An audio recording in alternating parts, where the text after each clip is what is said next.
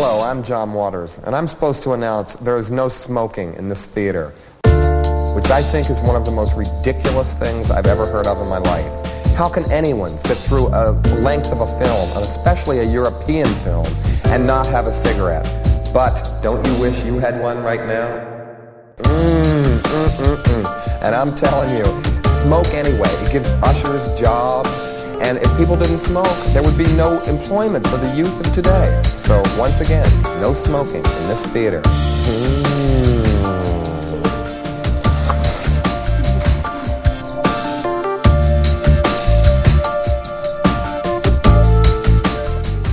Today's word of the day is cuck. You have to repeat it like a translation service. Cuck. That was Krusty the Cuck. What did you just write there? James Bond. I just need to Oh. remember which of the ones is James Yeah. Bond. I Which can remember who archetypes? Bruce Lee is. Pretty simple. Yep, easy. And then Jim Will- Kelly's Williams character is, uh, is then yeah. follows, Pretty sure obviously. Lee is James Bond in this movie. He's the one climbing ropes. No, we'll talk about it. We'll talk I about it. I mean, it's clearly supposed to be in it. Yeah. Yes, we'll talk about it. Are we going to talk about it? Oh. Should we? I don't know. I have a I have a summary. The classic Grossman summary. The, the thing Which the is fans have which been I just- I just, for. want to break every down the classic. Grossman summary. Is Yep. the first five minutes of the film Yep. followed by your general expectations for your thoughts about what the movie Hey, might bud, a have lot been. of the plot work actually happens in the first five minutes. It's kind of how narrative works, bud. Hey, all right. I'm start. There's sadness started, in those uh, eyes. I've started calling people bud, like ironically. Uh, Yeah, I, I, I hate it. bud. a lot. I know. I know. Someone on Twitter recently. said, "Why does every business school student call people bud?" And he's like, That's "Not wrong. amazing. Not wrong." I call my Although dog I'm a software developer now, so I've lived that life and I'm past it. Yeah. You're like a Why? different kind of bro. Oh, you know, it's kind of amazing. You're actually like, it's the I'm a tech bro morphed with a business bro. Well, it's like the evolution one of Aaron Grossman. It's like he's been every kind of bro that you no, can be. I've never been a frat bro. At some you're time, I've never been a frat bro. You're greasy Jim Slightly bro. greasy bro. I'm I, no, that's a slightly greasy guy, not a bro. Mm. Slightly greasy bro is like the antagonist. I'm more of a protagonist. You- You know what I mean? Like five minutes ago, you said, I'm "Gonna hit the gym before I go to the Bernie rally." Boys, that was like a thing that you oh, said. I- okay, let's count the Boys. bows. Uh, bros. Uh, Bernie bro, yes. Uh, uh, business bro, Yes. Tech bro, Yes. yes. Jim bro. Yes. Jim bro, yes. Slightly greasy bro. Yes. Slight, no, that's slightly greasy guy. That is different. That Can is we a count the separate number of guys that you are? You're slightly Uh, greasy slightly guy. greasy guy. You're video games guy. Video games guy. And video games bro. Oh, are you a rap guy or a rap bro? I think you're a rap I'm bro. a more of a rap guy. Listeners, a lot of the artists I listen to are Aaron really bro-y Grossman ones. is a multifaceted young man. That's what makes him such an interesting Jack of all uh, trades. piece Whoa, whoa, of whoa, the whoa, whoa, tri-love whoa. puzzle. Master He of contains- all man jack. He contains Yeah. multi-dudes. Mm, that's pretty good. That's pretty Thanks. good. What's up, Walt Whitman? Well, we're not going to top that. We might as well. We're not. We might as well start the episode. Thank you very much. No. Thank you very much for listening to Try. Yeah. Thank you very much for listening to Trylove, a literal roundtable podcast where we talk about movies that we saw at the Trylon Cinema in Minneapolis, Minnesota. You can follow us at Trylove Podcast. You can follow them at Trylon Cinema. My name is Jason, and you can find me at Nintendoofus. My name is Aaron. Uh, I'm RB Please on Twitter. I'm Harry. You can find me at Shiitake Harry on Twitter. I'm Cody. You can find me on Twitter at Cody underscore BH. And what an episode we have for you today. Uh, we're going to be talking about. Come on, I'm trying to be more cordial. I like Uh, that. the viewer feedback is that I'm a little cold. Um, we're going to be talking about. Uh, I didn't know your mom listened to the pod. Got him. Got, got him. She doesn't, for the record. Neither Jason is leaving the room. Uh, we're going to be talking about Enter the Dragon, the 1973 uh, Bruce Lee film. It was the final completed film before his death. Uh, film came out one month later. I believe he died in July, and the movie came out in August. Uh, August, that's one month. Yes. Uh, yes, I did nail that. Uh, I'm just going to give the plot summary. We're just going to keep rolling with this. Uh, Bruce Lee stars as Lee. Uh, he is a martial artist uh, of the Shaolin Temple. I can't believe you made a joke about my mom. So sorry, what's that? He made he uh, he's a, a martial artist of the Shaolin Temple. I think he's maybe also a monk there. It's kind of unclear, but he is um, he is working and uh, he is you know learning from other monks of the temple. He is teaching his students, and he is approached by a, a member of the British intelligence named Braithwaite, um, who asks him to attend a martial artist tournament that is hosted by a former uh, Shaolin Temple martial artist uh, turned crime lord uh, named Han. Um, Han has been supposedly involved in kidnapping women, uh, the drug trade, all sorts of nasty stuff. And Lee also learns that his uh, sister also died defending herself from Han's bodyguard, who will be uh, on the, the kind of the secret lair island that Han has set up um, for the tournament. Um, also attending the competition and, and part of the main cast are uh, a man named Williams, who's an African American martial artist, and uh, Roper, who is a weird kind of, I guess, American James Bond lookalike. Um, and yeah, movie kind of flows from there. Is that an okay plot summary? Flows like water. So not, It's a- not it's in Bruce this movie. It's- reference. It is, yeah. it's- All right, Yeah. we're moving on. Yep. what do you think of this movie? Jason, your hosting duties have now been given back to Jason. He's re-entered the room. I'm back. I'm back, everybody. Uh, sort of the vector that I want to approach this movie from is because we all are in agreement that this movie has like maybe seven minutes of plot altogether uh, and no real character development.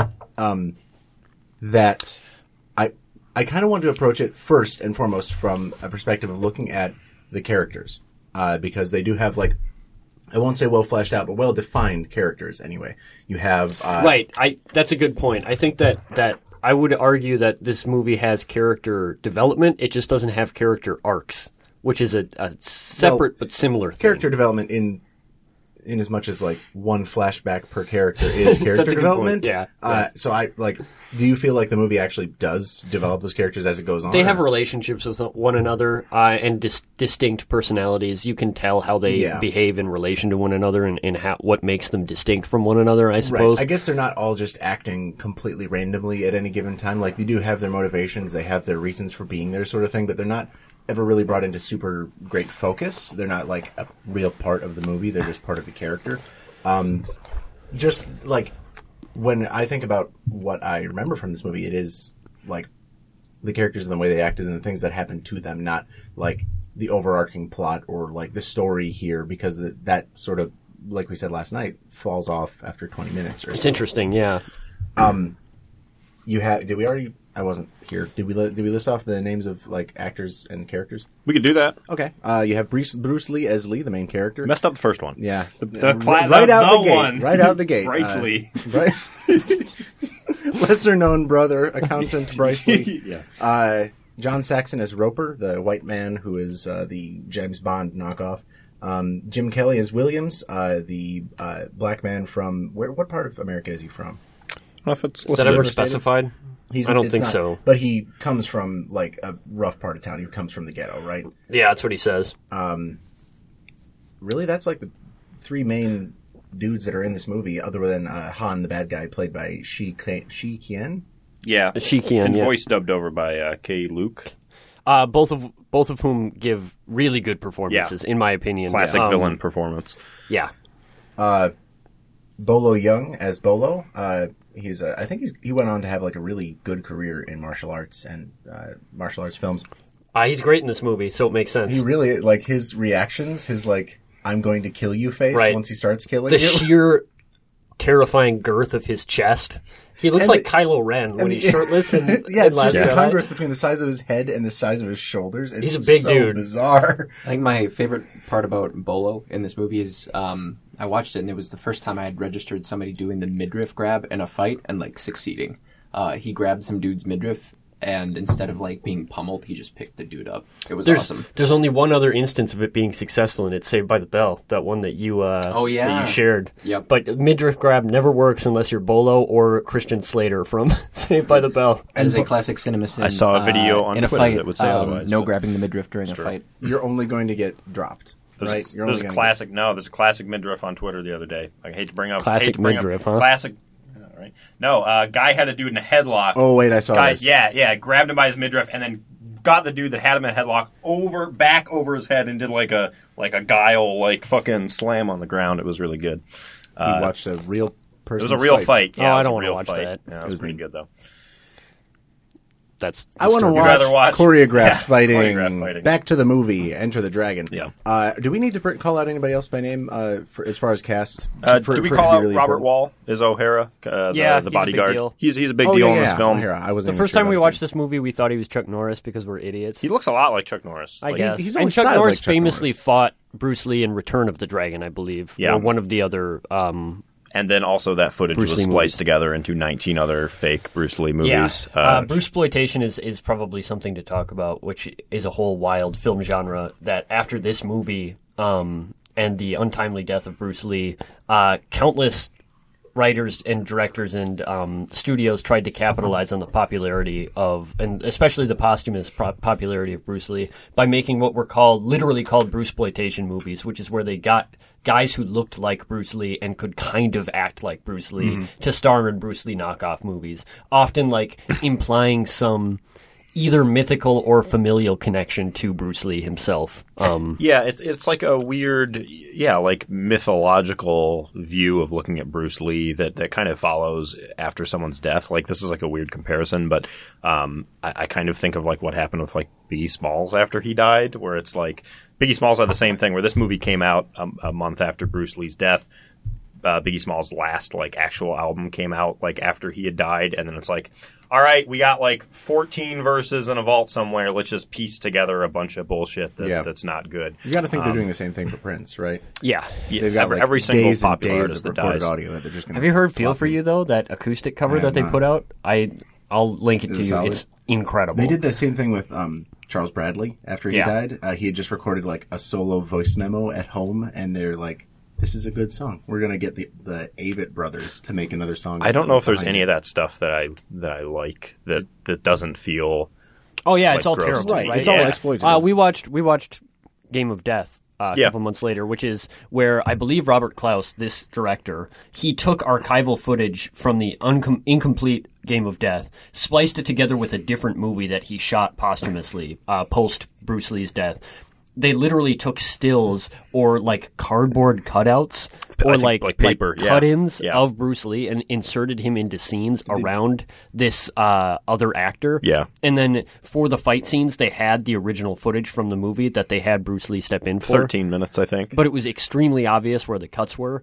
Um, I it's both morally and in terms of craft. I think it's one of the worst movies I've ever seen. Sounds Right? pretty reprehensible. It is it is, it is maybe worth watching from like a vaguely historical perspective, I guess. I mean, it is it is uh, just such a weird spliced together thing, like a Frankenstein of a movie that, that feels kind of gross to watch. I Well, think. that concept of Bruce exploitation and like how they use his image after his death does that impact how you watch Enter the Dragon, knowing that it's all 100 percent like Bruce? Do you want to talk about our, wa- our initial watch of this movie? I don't know if you wanted to get into. I mean, I've that, seen this movie a bunch. Oh, okay. Um, but the last time I watched it with Aaron, uh, I don't know how relevant all of this is. Sure. We'll get to the actual It's a movie. Cody, I'm podcast. sorry. What's relevant? Um, but uh, I, we really didn't like it. Like, I had a pretty miserable experience watching it. Um, I found it really boring, meandering. Um, I thought it was uh, it was poorly directed. I thought that it was barely interested in its own story. I thought that it it sort of um, didn't live up to uh, the legacy that everyone had for it. This was sort of a hot take. And then we watched it again last night, and I didn't feel that way. I kind of felt like this Yeah. was actually a really good movie. Uh, It's a fine film. I it, or not maybe not really good. I think that it still has uh, issues. It's still like kind of disinterested in what it's ostensibly supposed to be depicting, um, in favor of being just sort of a bombastic uh, genre pastiche um, fun movie, which is fine. Uh, but I don't know. It's it's an interesting movie where I think that the legacy of the movie has become has subsumed so much of the critical conversation around the movie Yeah, that good way to it's it's it. almost it's almost when you talk about Enter the Dragon, you're talking about what Enter the Dragon represents more than you're talking about the thing itself. Yeah. Um, I don't think that we'll like break through that. Certainly, like we're not experts. I like Bruce Lee a lot. Uh, I always have, um, and I, I I'm really into his martial philosophy and stuff. We can talk about that maybe, but um, but the the movie itself is interesting because it became something else because of the history surrounding it, right? Especially the fact that it was Bruce Lee's last movie Yeah, yeah, um, and his first Western movie, his first break breakthrough Western movie. yeah, yeah. I find the the kind of I don't know the the pastiche parts of this movie maybe the most entertaining and kind of most uh, thoughtful for me, um, or the, the the part where I get the most out of it. Like we were talking about the characters earlier, and hopefully this is a discussion where Cody can come in here and we're not just pushing them off. But the the characters we were talking about, um, I don't Hey, know. hey, I want to involve you. You We've been- always piss all over me for saying, "Hey, you Yeah. look like you've got something to say," and you just did that without doing that. No, I you didn't. just did that. No, it's not you the just same did a hit and run Yeah, it's version different. of what I do. Please edit this part out. Yeah, it's different. Uh, No. yeah. What, Please what's edit the timestamp on this? Was it 15 minutes in. Um, yeah, I like the, shit. the part of this movie where the characters, you know, like we talked about how there there was maybe a, a lack of character development in this movie. Um, I think a lot of that kind of works because it's, it's drawing from a bunch of different stereotypes and archetypes of characters from other movies and essentially just inserting them into this film. Um, and I think that's the part that I find the most interesting. Um, you know, before we were before we started recording, I think you know I had, I had joked about uh, uh, John Saxon's character uh, Roper being like a, an American James Bond, and then Cody said, "Well, isn't Bruce Lee the James Bond in this movie?" Um, and I, I think one thing that I thought while watching this um, was that like it, it's really kind of Bruce Lee like saying that that that he is better than James Bond in a way, right? Like there's a James Bond character who is given, frankly, little to do, um, but whose presence is still in the movie. Um, and then Bruce Lee is kind of taking over his responsibilities. Um, and I find some of that stuff. Yeah, kind of I mean it's it's a it's a critical reshifting of um, scope and framing. Um, Yeah. Honestly, uh, in the, much in the same way that that um, especially the first act of Fist of Fury was extremely about reappropriating the like legacy and history of the Chinese people and of kung fu and martial arts in general. This movie is setting up. It it creates. A, a typical, very James Bond. I mean, this is a James Bond movie, like Cody, you said. Like it, it extremely is. Like from the plot to the structure to the way that that structure develops, it's extremely close to the James Bond model. And like a James Bond movie, there is sort of a like there are a series of archetypal characters, right? Like Yeah. there's a black exploitation character, there's an Asian kung fu master, yeah. uh, which is the sort of archetype that you could see being a side character in a James Bond movie. What this movie is saying is that actually, what if the Asian kung fu master, again, heavy scare quotes, um, was the main character? Yeah. Like, what if it was actually about that guy instead of that guy serving in sort of an um, appendical role to the James Bond character? What if the James Bond character was, in fact, a minor character and we could see him through the eyes of what would ostensibly in another movie be a minor character? And I think where you know, I think where maybe some of the philosophical elements of this movie were maybe let down a little bit. I don't want to put words in your mouth, but I, I it seems like you were very interested in the first 15 minutes of this movie where Bruce Lee is talking about his personal philosophy around martial arts and, um, you know, kind of uh, doing martial arts with emotion while also understanding your opponent. Um, stuff that I find very interesting. I think a lot of that works a little bit for me in comparison to characters like Roper or like Williams who. Um, Bruce Lee's character stands in opposition to, right? There's a scene Oh, with the. British intelligence officer at the at the beginning who's kind of briefing him on his his task, and he says, you know, okay, all right, uh, you want- you want a drink, and he like offers him like a beverage, and he's drinking like a scotch or whatever. And Bruce Lee, you know, James Bond movie, of course, yeah, I'm getting a martini, shaken not stirred. Bruce Lee's like, no, no drink, and then he goes, okay, well, you'll need gadgets, you'll need all this stuff, and it's like, no, dude, he's fucking Bruce Lee. He doesn't need any of the gadgets. He doesn't need guns. He doesn't need. They don't. the- He does. He doesn't offer him gadgets. You misread the scene. I'm sorry. He doesn't. They talk about how he can't bring guns. Bruce Lee is like, Oh. "Hey, why can't I Yeah, bring he a gun?" can't bring guns, but he does. There's a line before that. That uh, I'm going to look it up on YouTube Uh, it's now. fine. It's fine. Uh, Cody, Yeah. what did?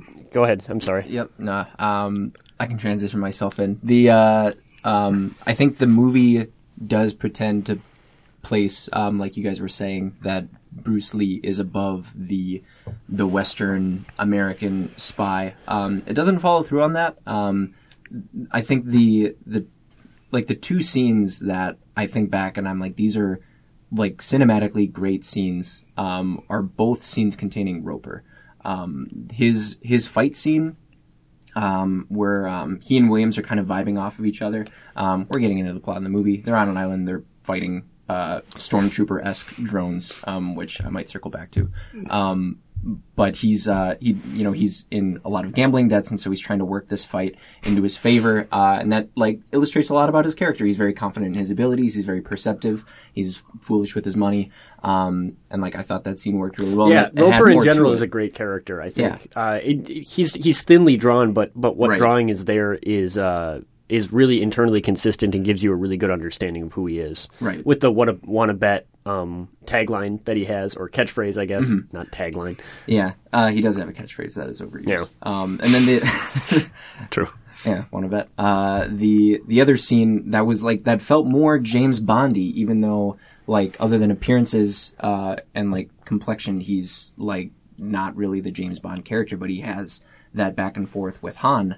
Um, that has like a few great beats. The the fake out with the guillotine, um, like the lead up to seeing Williams's corpse. Like those are things that, like when you compare those to something like Bruce Lee walking around in the dead of night playing with rope and like we're just waiting for him to fight people and like those scenes like in comparison like they don't they do a lot to showcase eventually the things he's really good at but from like the, in terms of this being like a movie a james bond knockoff if you want like those really fall That's a really interesting point. Um, I think that this movie is trying to be a couple of different movies at once, right? Yeah. And it doesn't really succeed at being uh, very many of them.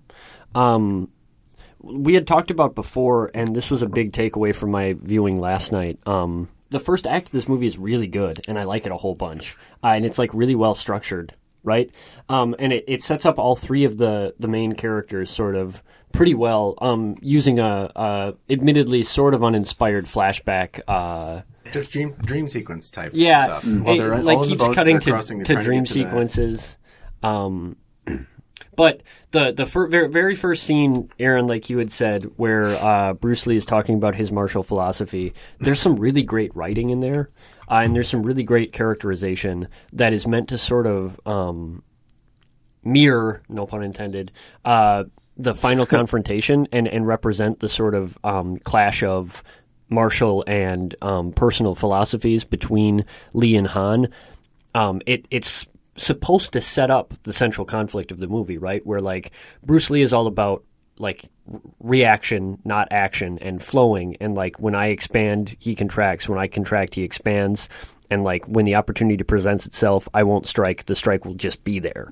Um, versus ostensibly um, Han, who has a monologue in the second act after they arrive on the island about how men are unique because they have the ability to define themselves. And the way that you define yourself is through force and the imposition of will. Yeah. and strength is the highest virtue because it is the virtue that um, that makes all other virtues possible. And so there's a clash between uh, a sort of like reactive um, flowing uh, receptive lifestyle and philosophy versus an active forcing Impos- imposing Yeah. will Im- upon the imposition world. of will, right? Yeah. Were Lifestyle. you referring to the monologue? Because there's there's kind of two that I think of. Were you referring to the speech in front of the main chamber, or were you referring to the one with uh, specifically uh, Roper, where he's showing There- off his tools? That's a good such? point. Uh, it's both of those speeches.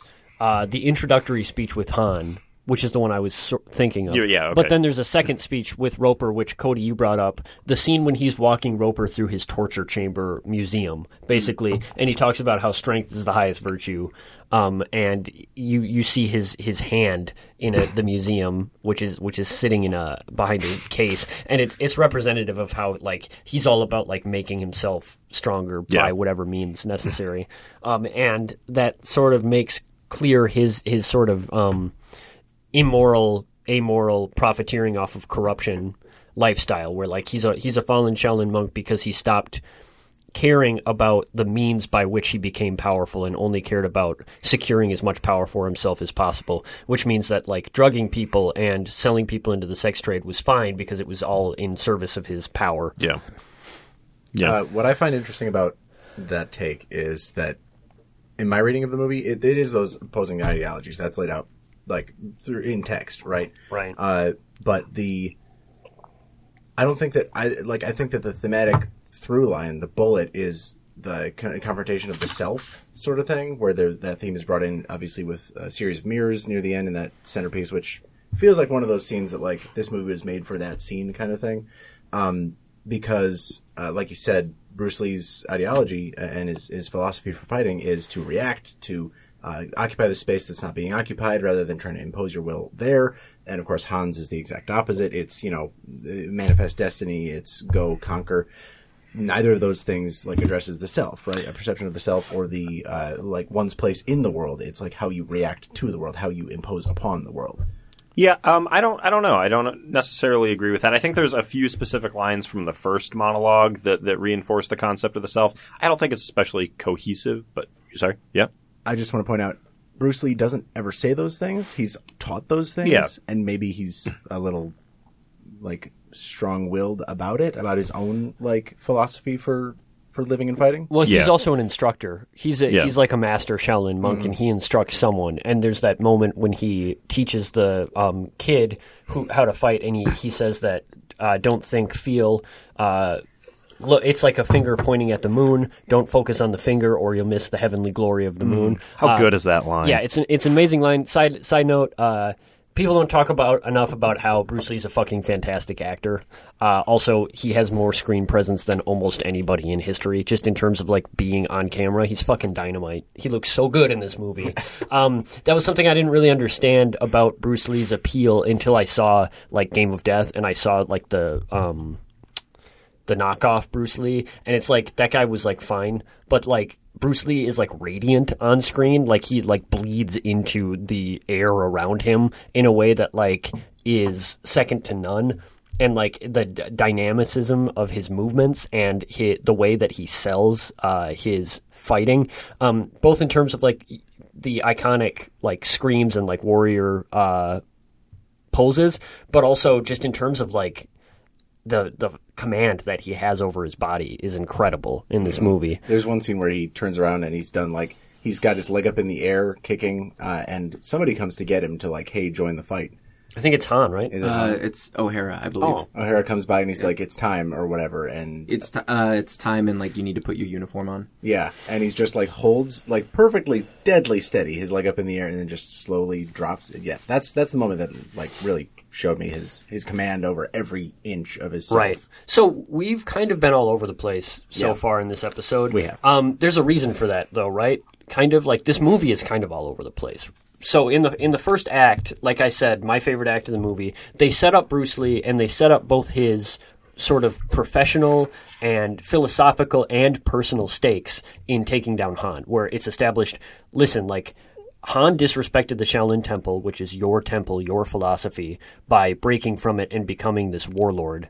Um, also, he and his henchmen killed your sister. This is the second scene of the movie, and then that transitions into the third scene of the movie, where we actually see a flashback to um, Lee's sister, who is Su Lin, played by Angela Mao, credited as Angela Mao Ying in this movie.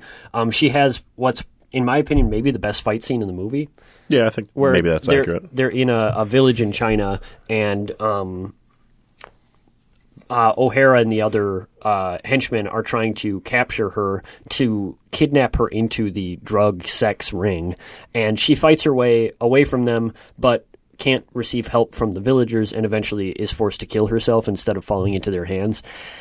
Uh, kind of a, a gross A implication. is still a fridging, right? Yeah, well, and also like I I really dislike the notion that um her being she was strong enough to do that, and the implication that like oh like the women who were sold into the sex trade weren't strong enough to kill themselves instead of being part of it is rough. Um, especially because she's like. There aren't very many women, female characters in this movie. Uh, there's Mei Ling, who is Lee's contact, but she barely has any role in this movie. She like disappears from it, and eventually she frees some slaves, which is cool. But like, she doesn't even have a speaking line for like the back half of this movie. Yeah, that's an unfortunate theme about many many of these characters. Um, probably most notably the women, um, for as few as they are. Like their things are introduced, whether they're they're people, their characteristics, their items of characterization, and then the movie either doesn't like follow through on them later, or they just like completely get reverted upon themselves. Um, like Mei Ling is introduced only to have no role uh, for acts two and three. Um, you know, we're led to believe that she's going to be somebody of equal playing power, uh, and that's not really the case. Yeah. Um, Roper and Williams are also, I think, pretty subject to this. Um, Roper is somebody who is notably, I mean, he seems to be like Adam Sandler in Uncut Gems. Like he's just making bet after bet after bet. I don't know. This will be released after Very, Uncut Gems- very Gems good comes out. reference. Topical. Um, and yet he gets on the boat, and in contrast to Lee's one bag of luggage, Roper has like hilariously several, like a dozen suitcases. It's like, what's in there? You have like sixty dollars in your bank account. Just like, Literally, we're told that. yeah, Sixty-three dollars and thirty-six cents or something Wow. like that. right. And then uh, Williams is kind of played as a sort of foil to Roper, It seems um, because they're they're obvious, you know, they're buddies. We know that they're they're friends because they have a warm reintroduction with one another, and you know they're talking about you know we're going to this great island. Han has really has really set himself up well, and then Williams points at the kids that he drove past on the boats who are like living in a slum, and he's like, oh, they, they you know they're not off all that well. So you think, okay, Says ghettos are the same all over the world. Right. Yep. And it's like, okay, you know, selfless guy. Um, you know, maybe we'll we'll see something from there, but that kind of spirals into a weird direction later. He's seen to be pretty arrogant. Um, and I guess to this film's credit or discredit, um, I suppose. Originally, Williams Williams was supposed to have more going. Um, like his character was supposed to live in Roper was supposed to be the one who got killed. Um, but Should have that should have happened. it should have happened. Uh, thanks to Roper's agent, whoever that is. He spoke with the producers and was like, "Nah, my man is uh, you sh- he's got to make it through this." So you're saying that the white guy had more resources than the black guy in this movie, 100% and correct. therefore was able to secure himself a better, ro- more privileged role. Correct. Cool. Excuse me, that white man is below the poverty line, and you should respect. He has sixty three dollars in his bank account. this is like the pursuit of happiness. Uh, Aaron, you said something that made a lot of sense to me. That might First time. that that might work into the the greater themes at at work in this movie, especially um, the theme of self that um, Jason you brought up. I will point out that uh, I wrote this down in the first scene. Uh, Bruce Lee's character Lee says the word "I" does not exist, um, and that is the um, sort of key to his fighting without fighting philosophy and the philosophy of the Shaolin is that you are meant to decenter the self from the equation. Um, that was taken from a, a samurai treatise, actually. Uh, you can look this up, but the writer uh, Michael Allen um, took a lot of the Shaolin um, martial philosophy that he wrote into the first scene of this movie from um, a, a samurai's sort of treatise on like fighting. Bushido. Yeah, which is not amazing, um, but is interesting, and I, I think it works with a lot of what Bruce Lee himself wrote about Jeet Kune Do. But anyway, um, Aaron, you said that that in reality, Roper and Williams and even Han, they're meant less as characters of themselves than they are um, foils for Han. Like we're are not Han for Lee. We're meant to see how Lee is characterized in opposition to these characters. Like like their idiosyncrasies and their um, personalities are meant to like by negative reinforce or enhance elements of who Lee is. The fact that he doesn't drink, the fact that he doesn't sleep with the women on the island, the way that Williams and Roper are extremely um, willing and enthusiastic to. Um, we're meant to understand that that Lee is a person who is not uh, bound by material needs or bound by an obsession with the self, the way that Roper's and Williams both are, right? Like the thing that we take away from who they are is Roper is all about money and making money and having sort of material wealth, it seems. Um, Williams is all about winning. He's all about making himself the best he can be and uh, beating other people and uh, coming out on top. Um, Roper uh, ends up living in this movie because there's a quote unquote a line he won't cross, right? He won't join the evil organization to gain material wealth. He cares about his friends more than he cares about uh, material wealth in the end. So that he sort of has a redemptive arc um, in this. Go ahead. Yeah, Williams almost has that arc too, right? Like he rejects Han's offer, or he no, he is accused of being uh, the one who had broken into the secret base when Lee was actually the one who did it. Which what he- kind? what kind of a guard sees Bruce Lee and then sees uh, Williams, Jim Kelly, stand like in a lineup and says, "You could, you, I don't know which one of you knocked me out Yeah, last night." the idea was that they were both outside that night, uh, and nobody saw Lee, and people saw um, Williams, so they thought that it must have been Williams. Even though Lee got in a fight with three different guards, like, yeah, at it makes least. no sense. Yeah, and was not wearing a mask. Yeah. and just like straight up like like squared off with guards and then kicked them. Yeah. and then they fell over, and then they were like, I, don't- I and they don't know woke who up and they're it. like, "I don't, I don't know what yeah. happened." And then Will, Williams knows that it is Lee who is the other person outside of the outside of his room, uh, but he won't. He won't. he snitch won't on snitch. him. Hell And then yeah. he gets got because he won't snitch. Well, it sucks that Williams died. He's Yeah. great. It sucks that Williams died. in- But he's not a his- snitch, In his introductory sequence, uh, two cops on the street, like the mean streets of America, accost him and he just beats up the cops and then steals their cop car. He punches and it one of them in the fucking rules. dick. There was a really uh, great dog in that scene. Yep, Yeah, Great great dog. dog. Yep, okay, yep, yep, yep. great thing to bring Because up. like was that dog introduced before that shot where No, it just no, comes and starts not. gnawing at this cop? That's the Like fucking pounds, greatest. p- pound for pound, one of the best dog sequences in cinema. Those 18 frames. it was- lasts like a quarter of a second. It's yeah, great. yeah. One of the cops he knocks out. Uh, a dog comes from behind a fence and just starts going to town, he dragging knocks the him cop through back. the fence, right? Yeah, And yeah. then the dog, like, just a me out of nowhere, Yeah. starts chomping on this cop. Yeah. cab. Dog Hey, sense Cam! that this is some evil shit. Yeah, it rules. That's a Dog that's an amazing "Fuck 12." sequence. The first act of this movie rules. It's so good. Uh, I'm defining the first act as the first sequence to when they arrive on the island. Mm-hmm. I think once they arrive on the island, the movie kind of breaks down. So you're saying the movie peaks um, with uh, the poor man's New Zealand version of Richard Kind uh, Parsons? That's a terrible. Uh, I like that sequence a lot. It, it relies on that character being like the most like poorly Yeah. drawn, like two dimensional, Like ridiculous bully, like high school Yeah. bully. Yeah. Uh, the the sequence we're referring to is uh, on the boat over to the island. It's actually it's sort of emblematic of the way that this movie uses other characters. But there's a there's a New Zealand based fighter. What's his name? Peter Archer as Parsons. As Parsons, yeah.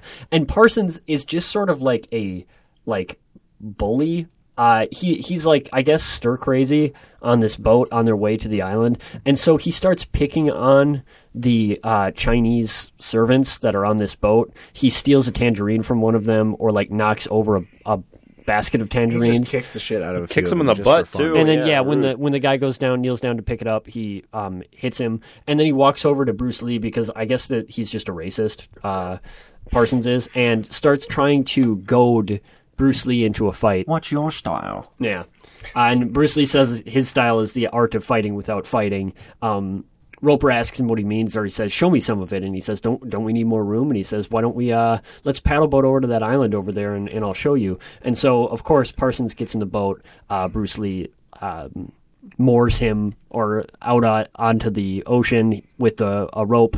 Um, dangles the boat out onto the sea. Um, Parsons doesn't have any paddles, so he's stranded out there. He's like, "What are you crazy?" Uh, he gives the rope to the um, oppressed Chinese workers that were on the boat, so that they can now mock and bully Parsons deservedly. Um, it's it's great. I a don't know. scene. It's a good scene. Feel- it's very feel feel good. good. Yeah. Um, fuck Parsons. You know. Something the entire Um, family can enjoy. But but but to that being said, like Parsons has no character in the rest of this movie or this movie. He was only there for that scene. Right. he gets the shit kicked out of him by Right. uh, what is it, Williams? I think Williams does it, Yeah. which also rules. Hell Yeah, yeah, sure. Yeah. Get him. Yeah, Get it sucks. Uh, I do agree. It very much It sucks that Williams gets uh, he gets axed through his encounter with Han. We get um, like that was a pretty good exchange. There were a handful of really memorable quotes from it. Um, Williams tells Han he's straight out of a comic book. Um, the one line that I really liked um, th- from Han: "We are all ready to win, just as we are born, knowing only life." Which is one of my favorite things I've ever heard like a villain say. The script is good. The- I think the script of this movie is good. Honestly, It's too bad that like the best parts of it come through like once every 20 minutes or so. Like there's a really good just when you're thinking that you're just like bored out of your skull with what people are saying because it's just the most trite, rote, like plot based shit. Then somebody drops one of those, and then it like then it reorients the film a Yeah. little bit, uh, which is tapping on a little bit about what we were talking about last night, which was that the direction really falls flat through most of this movie. yeah, th- maybe that's our hottest take, huh? Is that I don't actually think this movie is well directed.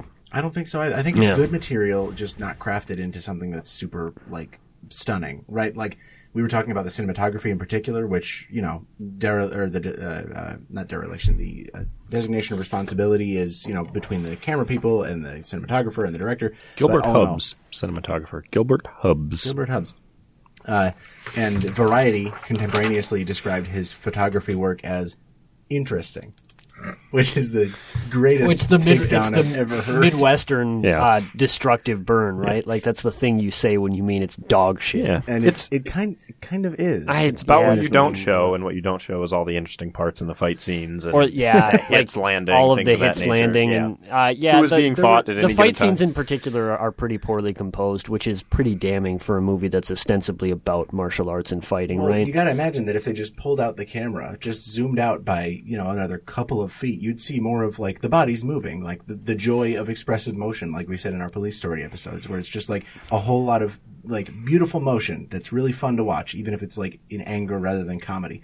But this movie doesn't have like you're watching people's reactions, like their half-assed reactions to being hit, except uh, unless you're Bolo, and then his reactions are the best thing in this movie. Uh, and it's like all busts and headshots, just like seeing how somebody's reacted to being hit rather than like them actually being hit. or like flailing body parts detached from context, Yeah. right? Like you'll just see like a flailing torso or a flailing limb, um, Mm-hmm. which is maybe interesting, but I don't give the movie credit for that. I don't think it works. It's there, and it's like definitely part of the movie now for 40 years going on, but like it doesn't make it. There's good. like a there's like maybe a extremely generous reading of the cinematography where the the camera is always focused on the pro- mainly the protagonists as opposed to the protagonist and who they're fighting. So maybe it's more about seeing how the, The protagonist self. is reacting to. Uh, it breaks down. It's just not very good. That's I think. interesting. Um, it's possible, right? I mean, I like that as a take. Yeah, Sure. I mean, great illustration of that is like a scene that I first I've only seen this movie one other time, and it was back in my freshman year of college. It was in like the intro film class. It was the kung fu film um, that we watched, and like I remember it like, like not having revisited this movie since then. The O'Hara fight scene, like I still thought about that like every so like the and the fact that the camera, um, you're right, Aaron, does remain on Bruce Lee for the bulk of that fight, especially the end when we like see O'Hara's demise. Um, they play that excellent creepy synth music. that creepy synth Yeah. music. They make the mistake of bringing that synth uh, cue and like the specific slow motion um, into later scenes in the movie where it has less impact. But That's true. we Good see point. it here. He has a great uh, leap on presumably O'Hara's skull, and we just see his Bruce Lee's face react. It's slow motion, like wailing. This like a cathartic orgasm of Yeah. like But, like, violence. pain. yeah. Yeah, yeah. Yeah, I don't That's know. a- I like that's a that's, so it's so memorable. I mean, it's what it was. It is right? what it's it like, is. It's Phrase, but uh, Bruce Lee came. that's that's a that's a pretty right, good, that's a pretty good example of how this movie falls apart in the th- second and third acts, though. Specifically, that scene against O'Hara. Uh, O'Hara is the murderer of his sister, or the the reason for his sister's death. Um, it's meant to be the sort of honestly the big cathartic fight scene of the movie probably and it's given no fanfare or no sort of like structural plot based lead up literally it's just part of it's like we transition from scene to scene. There's there are no structural rules to this tournament. There are just fights that happen when they happen in the movie without any sort of like like structure or understanding to why is this fight happening now? Why are these two people fighting? It's not even clear who's participating in the tournament. It seems like there are only four participants because we only meet uh, roper williams uh, parsons and lee and everybody else are like students who are on the island Yeah. which like is han coaching these people like what what are these army of, of Yeah, I- martial artists doing on the island it they're they're students of han's sort of Yeah. like dark shaolin temple i Yeah. guess which is kind of interesting. Um, but there there are no rules. There's no structure to this tournament. So O'Hara and Lee just fight. There's there's literally no lead up. It's just like we cut from a scene. I don't remember which scene. To just Lee and O'Hara squaring up, and it's like, oh wait, like this is it. This is like this is the antagonist of the this this is the guy, and then Lee kills him, remembering his sister's death, and then the movie keeps going. Yeah. it's it is just Nothing's over. connected. Kind of It- like that like- scene could have come at almost any other point of the movie. I, like, did they write the? Did somebody else write the second and third act of this movie? Like, it's so, um, it's so inconsistent. It's so irregular. Like the the first act of this movie sets up a different movie than we get in a really weird way. Once we get on the island. And that's why I, I wanted to say this movie's kind of serving two masters, right? Where like like introducing Roper and Williams is interesting, and and making it a pastiche of like several different um, remix culture esque um, exchanges of genre and type is really interesting. Yeah. But also, like, it ceases to be a, a movie in the second and third acts. And I mean, it holds together a little bit better than I'm giving it credit for. I mean, like there are elements of the second and third acts that are like fun to watch. There are, you know, it, it, it has its peaks and troughs, but like as a whole, remembering how this movie started versus where you're watching it like 50, 55 minutes in is just, it's really rough. It, it reminds you how like good the beginning of the movie was Right. versus where it ended up. I mean, like even the climax, like like why did why why did the operation fall apart at that point? Like like Han tried to get um, Roper involved. Roper refused, and then he tried to have Roper killed, I guess, and tried to have Lee killed. They fight um, Goro, uh, Bolo. Um, uh, side note: uh, Mortal Kombat completely rips off this movie's plot. Nobody cares. Um, Is that a Star video Wars game reference? too. Star Wars does. Yeah, Star I mean, Wars. Huh. Not the entire plot. Finish your point. Um, I don't even like like beat to beat. I don't understand why we got to the climax of this movie. Like, there's there are two separate scenes of Bruce Lee sneaking around, which he does by getting into a sick blue jumpsuit and sneaking around the actual compound. It's a good jumpsuit. He doesn't take pictures of anything. He doesn't gather evidence. He just like bumbles into guards and then fights the guards and it's cool and then he sneaks back to his room or whatever or in the second instance he gets caught Right. At, at the first time, he doesn't even like see evidence of particular wrongdoing. He just sees creepy people being creepy. Right. He doesn't see the opium being made. He doesn't see the uh, uh, sex slaves being like uh, addicted to them. He just like he's just caught and he has to run back out. Right. Like Eventually, not- he finds the room where he can send Morse code, and like that's. Oh, is like, that that's- okay? He So says that's it's kind in of the British. what is that in happened. the first? That was No, in, that was was the the second. second, of his two yeah. times. I, He, I mean, like in the very first one where he's like, like you learn nothing from that entire exchange, from that entire passage of the movie, and then he's seen by Williams uh, crawling back to his room, and then suddenly, where the next day is like, oh my guards failed, they're going to be doesn't- killed. Right. So like like the actual plan that Braithwaite had was that as Braithwaite himself said, we know everything, we just can't prove anything. Mm-hmm. What was Lee doing?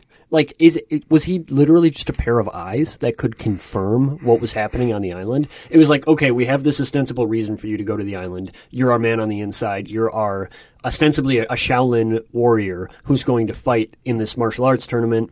You're qualified, so nobody will suspect you. You can go there and literally just see Yeah. that they have slaves and opium, and then find a way to send a message to us, and then uh, the troops will come running, which they do.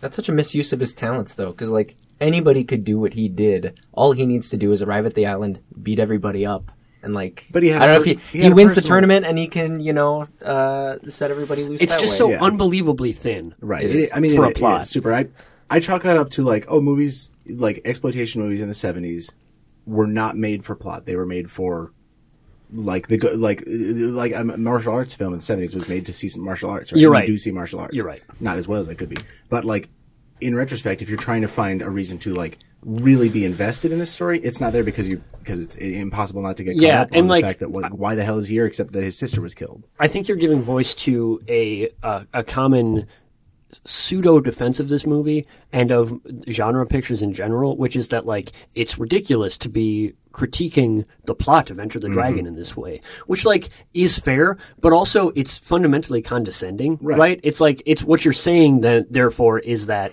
it doesn't like Enter the Dragon doesn't need a plot, or movies like this don't need plots because we shouldn't evaluate them on the terms that we evaluate other movies on. They're somehow lesser or different.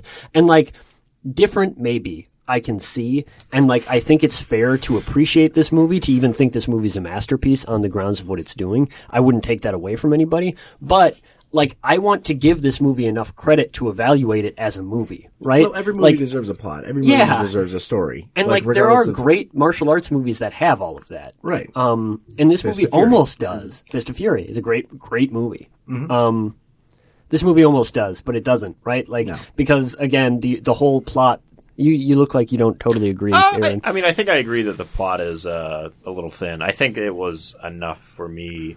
It's it's kind of like I don't know. This is maybe yeah, putting a band aid over something that doesn't need it. But it, it is kind of like the characters not having character development, where it is it is clearly a story about a person infiltrating this weird, you know, James Bond mountain lair eh, with a secret underground cavern where there's all the bad shit going on. Um, and for I don't know, I grew up on a lot of like James Bond movies, so like me going along on that roller coaster seems like an easy pitch. Um, that's not to like, like yeah, the, the plot is pretty Yeah, nonsensical. Q I guess. gave James Bond a camera to like prove what he saw, right? Like, Yeah. it's, it, it falls apart at times. uh, yeah, I th- honestly, a lot of those James Bond movies fall apart in the same way. You know, Um, yeah, I like, mean there there yeah. are a lot of really bad James Bond movies. Yeah, What do you Um, think of that, Cody? Um, James Bond, favorite movie?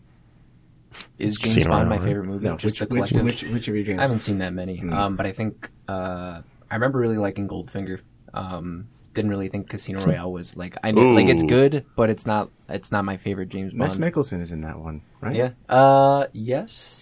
I'm gonna fight this dude. After We're this I, we're on the podcast. same I side. haven't seen any I'm gonna, gonna have a ones. fucking. I'm gonna crack him like Let's fucking for uh. Bolo does. Uh, to quickly um, explain my Star Wars comment. Um, yeah, go ahead. That's where I was trying to get back to. yeah. Um, He was befuddled for the last ten minutes. Just what the fuck? Um, I'm I'm mostly just I'm low key curious if George Lucas got anything from this movie because there are a lot of bits and pieces that I like weirdly fit. I mean, we've talked about that um, conversation near the beginning um, where Lee is talking with.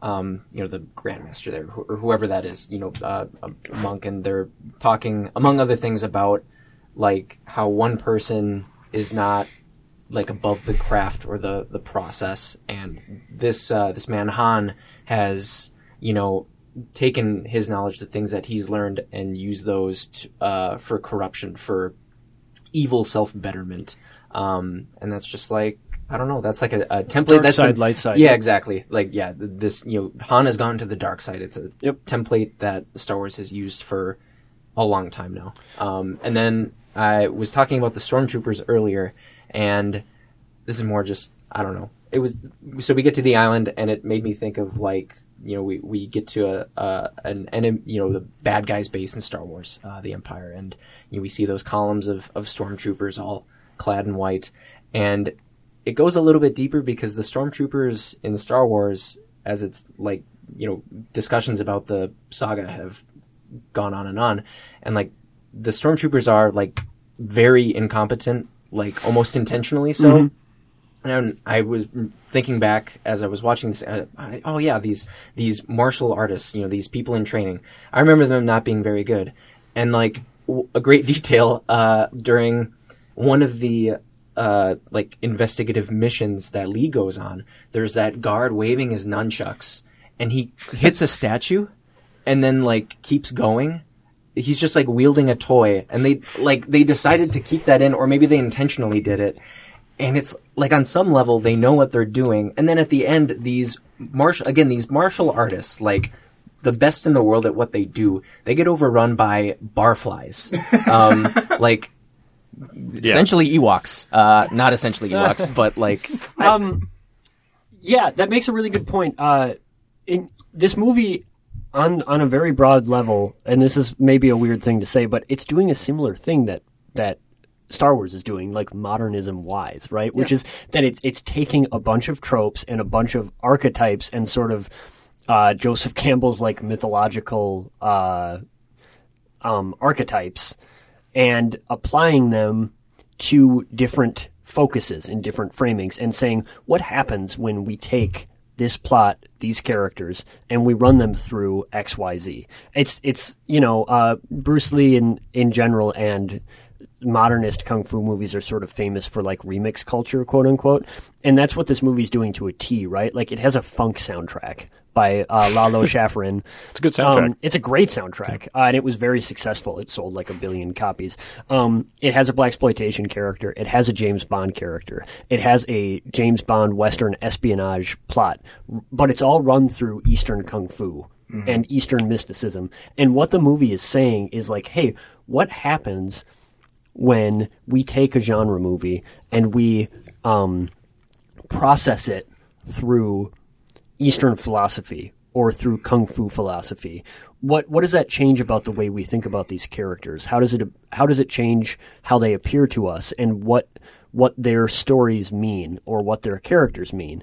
Um, and it's frequently successful in that regard, right? Like Roper and Williams are very different characters in this movie than they would be in their own movies. Right. As it, and Lee is a different character in this movie than he would be in their movies. he's the Western characters, Roper and Williams and Parsons are arrogant. They're uh, like self-interested, uh, Self-obsessed. self-obsessed. Yeah, uh, where Lee is like driven by purpose, mission, uh, cause. and like you said in, in, in another movie, and well, I mean, this is a Western movie, so it's hard to say like in a Western movie, but in a James Bond movie, uh, Bruce Lee would be like the evil or cowardly character, right? But it, it is a Western movie, but it's pointedly trying to be an Eastern. Like it's called Enter the Dragon for a reason, right? Yeah, like I it's want- meant to be the introduction of these things to the West. I just wonder how much of like the things that we've been saying that we dislike about the movie, the direction and some of like the inconsistencies, some of the unevenness of the plot and story, uh, some of the like lack of effectiveness that the actual like arcing themes have. I wonder how much of that is because of that processing. If it were just like a straight Eastern made film featuring characters from the West, I wonder if it would be like if it would be, if it would be stronger. In the case of like Fist of Fury, that's an Eastern production, right? That's a Chinese production. That's a pretty strong, like on all fronts movie. That where this one like you think that that the things. tension might come from the sort of chimera like uh, interchanging of multiple different genres and ideas as led by American like creators, Right. Right, writers and directors, Yeah. and and screenplay. Yep, that's Yeah. a great point. Um, this was like extremely. It's it's tough, right? It's complicated because I think that this is this movie is is such a template for what I think being an, an ignorant um, would be. Uh, but only faux Bruce Lee scholar. Um, it's such a template for what he wanted. I think W- uh, his martial philosophy, the philosophy of Jeet Kune Do, which he did insist was a philosophy. He even insisted, insisted that his martial arts him, themselves were a metaphor for um, actual philosophy and actual like way of life, um, and that that his martial art was his um, art form of expression. Uh, the way that a poet's might be theirs, or a uh, music might be a musician's, um, but he was all about the exchange of ideas and how the the self can be built out of um, pulling from as many different loca- like ideas as possible, rejecting the ones that don't work for you and incorporating the ones that do. Um, and this movie is such a um, craft wise, it's it's such a manifestation of that idea. Yeah, that makes a lot more sense. Um, but he didn't direct this movie, right? And he didn't write this movie he produced it. he helped produce it, right? So did Raymond Chow, actually, which is cool. Um, but there is a sense in which, and and maybe this is the the tragic ontology of Bruce Lee, right? Is that like, what if Bruce Lee had been able to make movies like this himself, and he didn't because he died? You know, um, I think that that's a big part of what makes this movie so compelling to so many people. Is it's the beginning of what could have been something that wasn't because of the way that that life worked out. Right. It was hugely successful. You can only think about like what what else he could have done. Right. What I mean, it's it's trite. It's to say that like, whoa, imagine what could have been, but like legitimately. you see Yes, the I mean that's that's a huge part of this movie, here. right? Yeah. Um, and to Cody's point, like I think that even that that beginning, that that starting point was extremely influential, right? Mm-hmm. Like we brought up Mortal Kombat before, but like every everything that has a tournament, like Dragon Ball Z, uh, mo- countless anime, uh, countless fighting movies, action movies, Mm-hmm. um, and Star Wars. Like all of this pop culture was informed by this movie, um, without a doubt. I think. I would like to. Re- I would. I would be interested in reading about any potential influence that that martial arts films had on Lucas. Because I, I mean, obviously, there, there's a lot written about like Kurosawa's influence about like World War II serials, radio productions. Um, I'd be I'd be interested in seeing how much stuff like this did influence him. I have to imagine it would be a good amount. I mean, he was a film student. He was a you know somewhat artistic director early in his career. So, um, but yeah, that's interesting. I yeah, tying back to the the bit about the the master who was corrupted and kind of turned to the the dark side. Maybe that's also part of why I'm so willing to go along with this film's kind of lack of plot. That is like the best plot hook to me. That is such like an instant like I'm fucking in, right? Like good guy facing off against a bad guy who is like a perversion of the good guy's ideals. It's Parti- great. Yeah, particularly Yeah. the perversion, right? Mm-hmm. Like the I go ahead. Oh, I was just gonna say, for better and for worse, that's like a great way to get across, like, especially now with all the connotations that come with a statement like that or a hook like that. Yeah. Like, that's a really concise way to characterize somebody like a ton in just Yeah. like a single sentence. Yeah. So And- like it works. not even in this film, but like in, in other films, like the idea that maybe it's not even a perversion, but the bad guy actually knowing something or having some sort of That's always- evolved that's my favorite understanding. shit, yeah. yeah, Uh, and and espe- especially in this movie, the thing, the the corruption that broke um, Han, that made him break from the uh, temple, was Western influence. He's a capitalist. Like literally, he's just a Shaolin monk exposed to capitalism. That's what happens to him. Uh, so th- there's a great through line there. Again, his line, uh, "We're investing in corruption," is um, huge. It, it was like it, this is this is um, such a disgusting perversion because it's a perversion of the the worst ideologies of the West, right? Like it's it's the worst ideologies of self fulfillment and self aggrandizement. Um, I wonder how much of that is intentional, knowing that this is a British production for the most part. like, but yeah, it, it, it certainly but that is a but the self conflict, and, and as we've been talking about it, I again I don't know if the movie actually does it because the Hall of Mirrors sequence, well visually striking, um, it just doesn't do enough to like foreground the philosophy Mm-hmm. at play. I mean, again, this is getting into the climax of the movie, but after Bruce Lee has been caught, but he sent his message.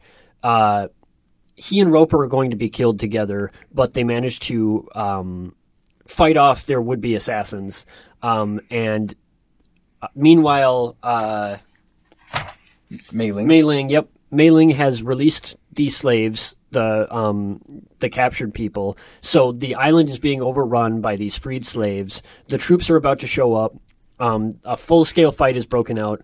Um, during in the midst of this fight, Lee just sees Han and they like run at each other, Mission Impossible style, and start fighting. Um, eventually, their fight takes them to um, Han's torture chamber compound, um, and then into this Hall of Mirrors, and that's where they have their final confrontation.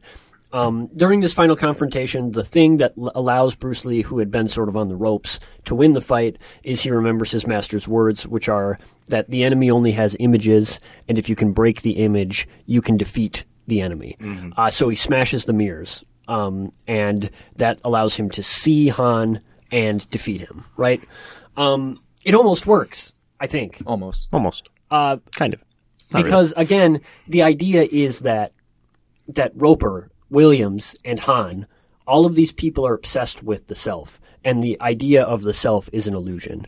And when you um, delude yourself into thinking that the self is real and that the self is something that you can impose upon reality and make real through the imposition of will, through your violence, you can have great and terrible effect, but you are your you're fooling yourself. You're lying to yourself, and you are ultimately leading to your own destruction, your own corruption, because you're letting your uh, um, desire for illusion overwhelm your true senses. You're looking at the finger instead of the moon, right? Um, whereas uh, Lee, because of his deeper connection to understanding the martial philosophy of understanding that that the world is something to be reacted to, not something to be imposed upon. It's something to be understood rather than interrupted. Um, he is able to see things for the way they really are, and sort of philosophically, that is how he is able to overcome his opponent. Right? That's it's that's something I'm I'm being very generous in that reading. Right? Like I don't know if the movie actually establishes that.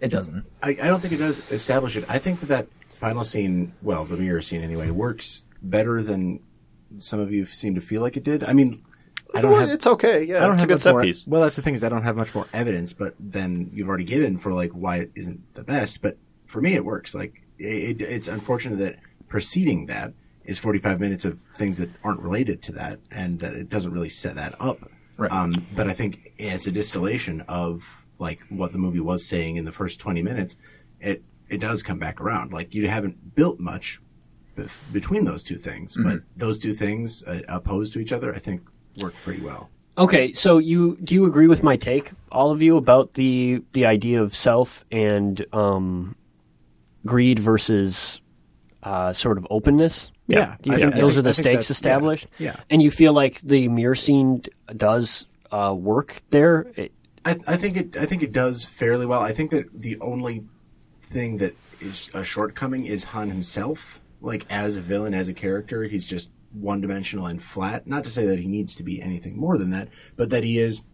Like you learn a lot about his history. You see that he feeds people to piranhas or whatever. You get that he's a bad guy and everything, but you don't see what like real ideological attachment he has to his cause. He's just, Except for power. except for power and corruption, right? Which again, it's a simplistic, like boiled down take at like uh, Bruce Lee is the good guy because he uh, doesn't fight for himself because he fights without fighting. Han is the bad guy because he fights literally only for himself, and not only that, he corrupts others into fighting for him, right? Uh, what is it that he says when uh, Ro- he shows Roper the bones of his old hand? He's like It's a he called it souvenir. A souvenir. Yeah. Like those little things scratch at the surface of what could be a deeper character and Well, and- could make that scene resonate a little more. But I think like just thematically, it being a, a scene in a hall of mirrors and like destroying it, I mean, it, it connects well enough for me. But it's just like it's like two ends of a bone with no marrow in it. Like the middle of the movie doesn't doesn't call back to that very often. Yes, I think I Yeah. agree with that entirely. Uh, except that that, and again, this is still the beginning of the movie, but Han's introductory sequence in his his palace like ostentatious um, feast, where he talks about how men are unique in that we can create ourselves through will and focus and power, um, and and how there there's an interesting thing there too, right? Because he's tying all of the ostentatiousness and even the martial prowess into uh, and force and, and ability that, that these men have. He's he's tying a connection to that to um, the the corruption and evils of of hurting other people and um, torturing and uh, drug use and corruption. He's saying that those things are one and the same, and that like the true face of power is the imposition of the self and the destruction of other ideas. Whereas, uh, like Bruce Lee is more about being affected by other de- ideas and letting those ideas flow through you. Um, and and how the, the self is defined not by what you put out, but by how you can be affected. Um, there's that exchange almost works for me, um, but then, like you said, the meat of this movie is just a fight, an infiltration, uh, like faux sexy sequence, right? More fights. there are there are women who are sleeping with Roper and Williams, and like that's almost entirely this movie, right? That that happens like three times in that sequence. Uh, side note: uh, women, and this is a pretty sexist movie. It's rough, Yeah. L- right? Like like women are an element of Han's sort of illusionary house of pleasures. Like they're they're objectified literally as objects of desire uh, that you can have if you give yourself over to hedonism It- and self-aggrandizement. It doesn't subvert that, but it does like there's there's a slight layer to that when Bruce Lee breaks into the compound the second time and sees the women like being inducted into this process, being addicted to opium, and it's shown to be like a It's rather horrifying. It's horrible. fucked up, yeah. it- it's it's it's really like again Yeah. not good in terms of like representation or placement of women in this movie, but like it does it. I don't want to use this word subvert because that might be too smart for what the movie's actually doing, but it is showing you a little bit more of like what what how how it got to be this way rather than just like And women again, are his slaves. it's it's largely used to characterize Lee himself, right? Like in the in the first sequence, uh, their first night on the island, um, the the sort of head woman. Um, sorry, I can't remember her name. I'm terrible. Does she have a name I in want this to say movie? it's Tanya. I mean, they did. Oh, a- it is They did. Tanya. They did a it's poor Tanya. job painting. It's Ahna anyway. Capri Yeah. is Tanya. She Yeah, she she brings women to first Williams and then Roper, and then uh, um, Lee. And Lee says, "Oh, I want the woman I saw earlier, who was uh, part of a demonstration that Han gave during his feast, uh, which is a cool scene." Um, but it turns out that that's Mei Ling, and he recognized that it was Mei Ling and wanted to talk to her. It's literally the fact that he can see because he doesn't have desire, right?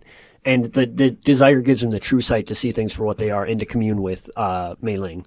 Um, juxtaposed to Williams and Roper, who both sleep with women. right. Um, in different ways that kind of add to their To their character. stereotype Yep. nature. Yes.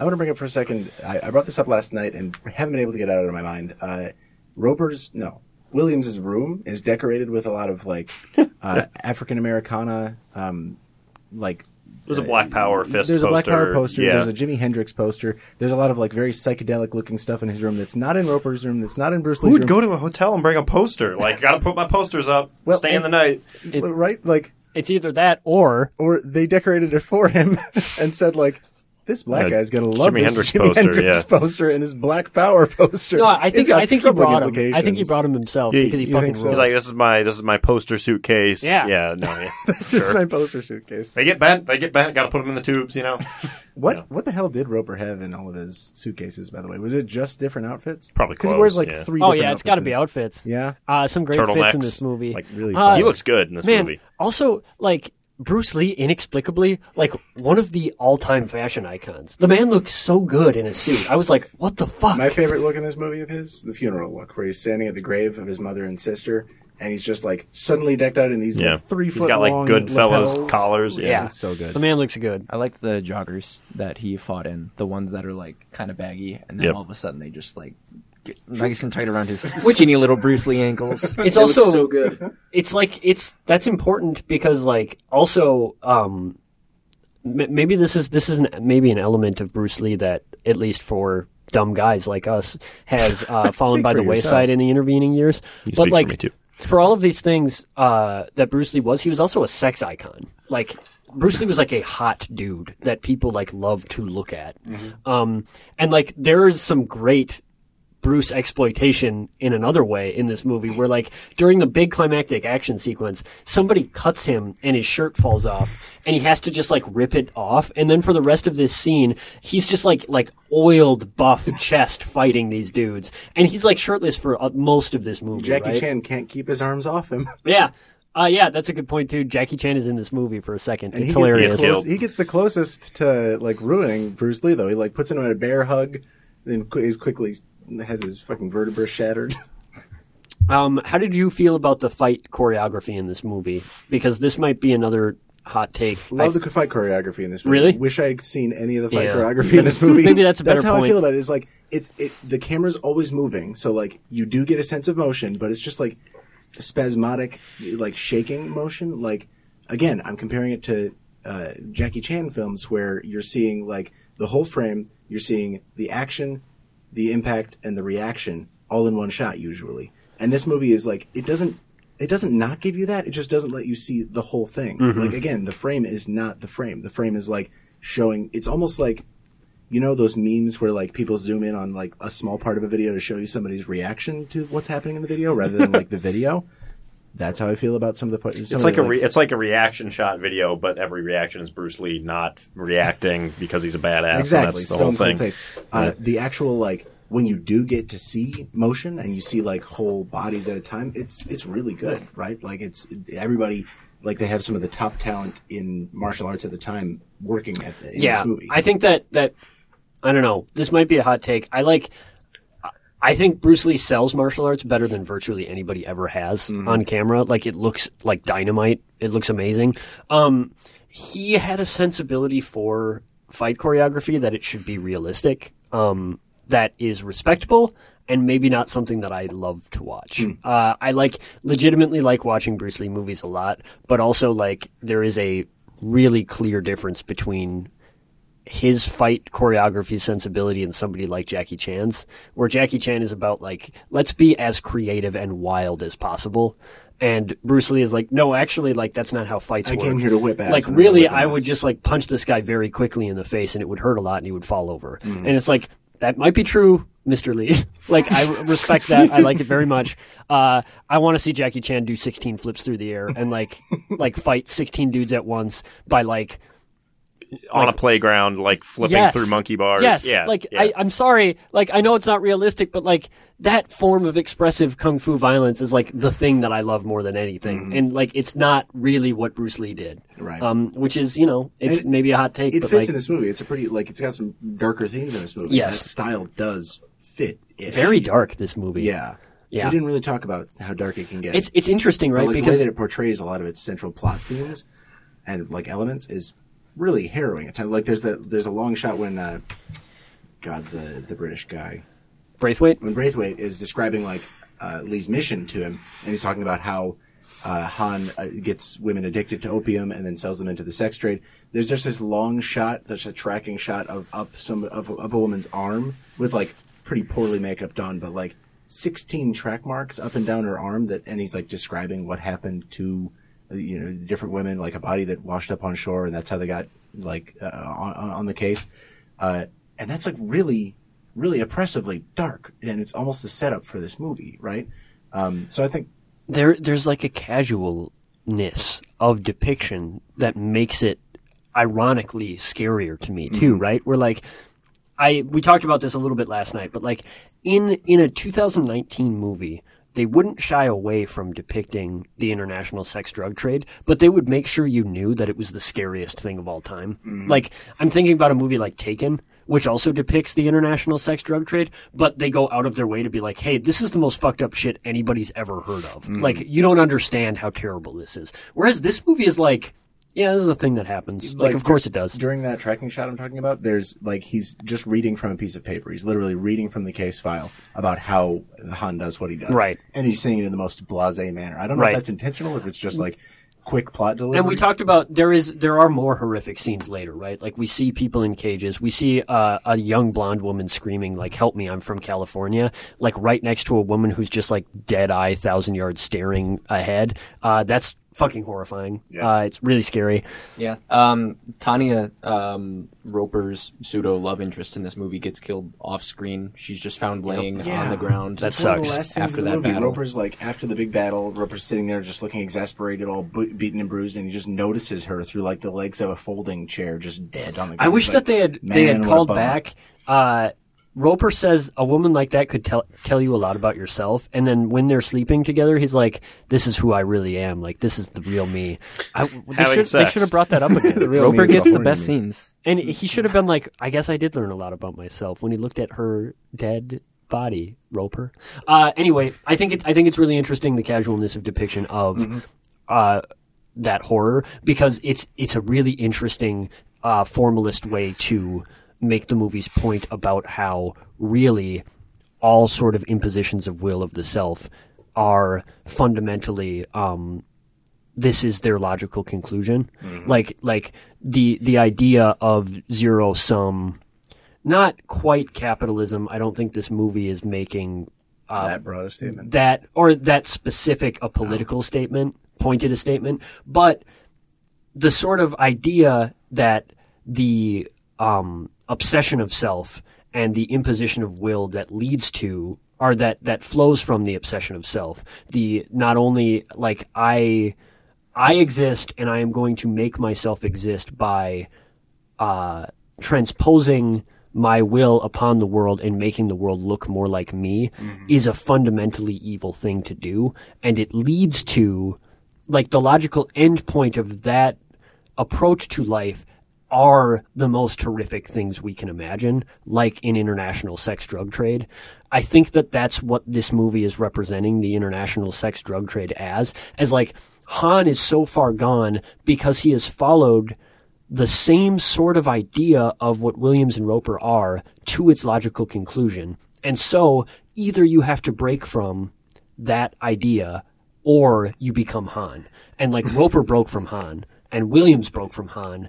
So there there is a spectrum, but the spectrum leads to like that is the one end point of the same thing. Mm-hmm. Han is not categorically different from those people. He is just a more monstrous version of who they He's are. He's just further along, Right. In it, right? uh, which is fascinating and not something that you would see in another genre depiction like this, mm-hmm. right? Like it's doing the same thing that James Bond movies do, right? Where like every mm-hmm. villain is a dark reflection of who Bond is, and so we are meant to understand what Bond represents in opposition to them. But it's doing that processed through an Eastern lens. A villain like that I think can I- teach you a lot about yourself. I think I might disagree with that categorization of Bond villains, but I think that that is You do a have the that most is a modern that is a modern that idea of a villain is maybe more of a modern lens that has emerged that Bond movies have unfortunately kind of that's that is the worst aspect of modern Bond films. That is one of the problems with Spectre. like you, is- you're more like me than you believe, Sure. Bond. Uh, yeah, there was like a weird detachment that Bond had from a lot of earlier villains. that you liked. Uh, sure. There's a lot of those. There's a lot of those early Bond movies that I like. Maybe with a lot of caveats, like a lot of caveats, like, Like more caveats than 23 maybe caveats? is fair. Um, but yeah, I, I don't know.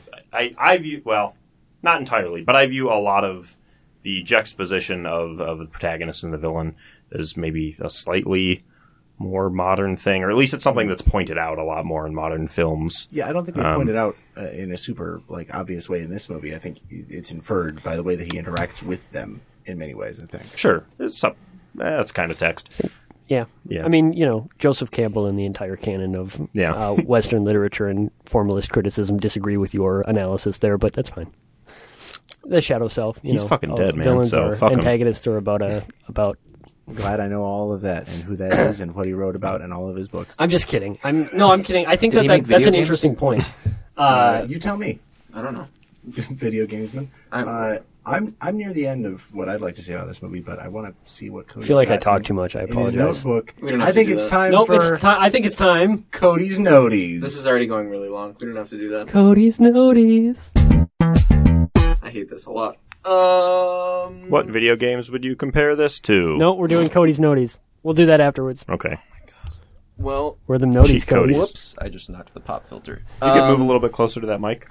It's a little bit. Uh, it's a good? yeah, a little bit close. Little little bit Um, closer to the, mic. Uh, one other thing, we've we've uh, gone back to the uh, that early in the movie conversation um, that Lee had at the at his temple. Um, The it made me think a lot of a specific episode of Cowboy Bebop. Um, is it Waltz for Venus? Um, Waltz with Venus? I've got it pulled up. Um, do, do, do, do, do, Is this a episode eight. mid series? If we're going to talk about Cowboy Bebop, I'm going to be here for another We're- 40 we're not gonna minutes. Episode eight, Waltz for Venus. I just want to read the quote. Okay. Um, I gotta go do laundry. That so- made me. Oh god, there it is. So, um, Cowboy Bebop is a television show, not a video game. Um, and uh, this one in particular brings Spike to uh, a planet where he interacts with a young man who uh, basically becomes his sort of pseudo disciple. Um, over the course of the movie, um, Oh, his, great episode. his name's Rocco. He's very taken with how Spike um, fights, uh, you know, a bad guy or a couple of bad guys. And the ideology, I mean, Spike's i- ideology is very, I think, Lee esque throughout um, the series in specific moments. Um, and this episode in particular, there's a conversation the two have when they just have this, you know, conversation scene together. Uh, this guy Rocco goes, uh, "How'd you do that?" because they're sparring with one another. Uh, and Spike goes, "You're tense. I'm calm. You apply excessive force. I control that force through fluid motion. That means relaxing the whole body so it can react instantly without resistance. No, without thought. Do you see now? It means becoming like clear water." And Rocco goes, "Water." Spike goes, "Right. Water can take any form. It drifts without effort one moment, then pounds down in a torrent the very next." I have giant hard eyes uh, about Co- at. Cody right now. I'm so Uh, glad we entered Cody's noties. Spike Spiegel is a practitioner of Jeet Kune Do. They studied Bruce Lee to That uh, a lot of draw his fighting style. Um, in general, this is a huge hot take. Uh, Cowboy Bebop picks up where Bruce Lee left off. It's literally a manifestation of Jeet Kune Do's philosophies applied to modernism and applied to jazz music and uh, like bebop. It, no, it literally is. It's about it's about um, the way in which we move through and process uh, media in a, in a very similar way philosophically that Bruce Lee does. So that's a brilliant thing to bring up, Cody. Um, Thank you. My only other note, uh, I guess, between Enter the Dragon and Parasite, the two most recent movies I've seen, I'm pretty well convinced that I should learn Morse code uh, in my lifetime at some point. Uh, I'm very convinced now. Yeah. I You will weren't a scout? next. Yeah, that seems very important Do in you know life threatening Morse code? situations. No. Morse code has entered a lot of the shit that I've done this weekend. It was, What, in, like it was in Dungeons and Dragons. It was in Parasite. It was in this fucking movie too. Morse code is taking over my life. It's like the, it's like twenty three that yeah, movie. that par- that that D and D campaign we played ended up was literally basically being Parasite. Parasite. Spoilers for Parasite. Uh, see Parasite. Spoilers for the sinister secret of Saltmarsh. Uh, it's a good module. That too. Uh, Yeah, anyway, uh, watch Cowboy Bebop, uh, especially if you're interested in Bruce Lee. Uh, watching Cowboy Bebop um, through the lens of how it thinks about Jeet Kune Do and um, modernism and and uh, um, being affected by and affecting uh, an oversaturated media environments and culture and what that means about how we have to perceive ourselves are fascinating lenses to watch that uh, show through. Um, and those, I think, Cowboy Bebop and Bruce Lee movies are extremely in conversation with one another in that way. Um, You heard it here. it's awesome. Cody, what Bring did up. you think about the 2005 Cowboy Bebop game for the PlayStation 2?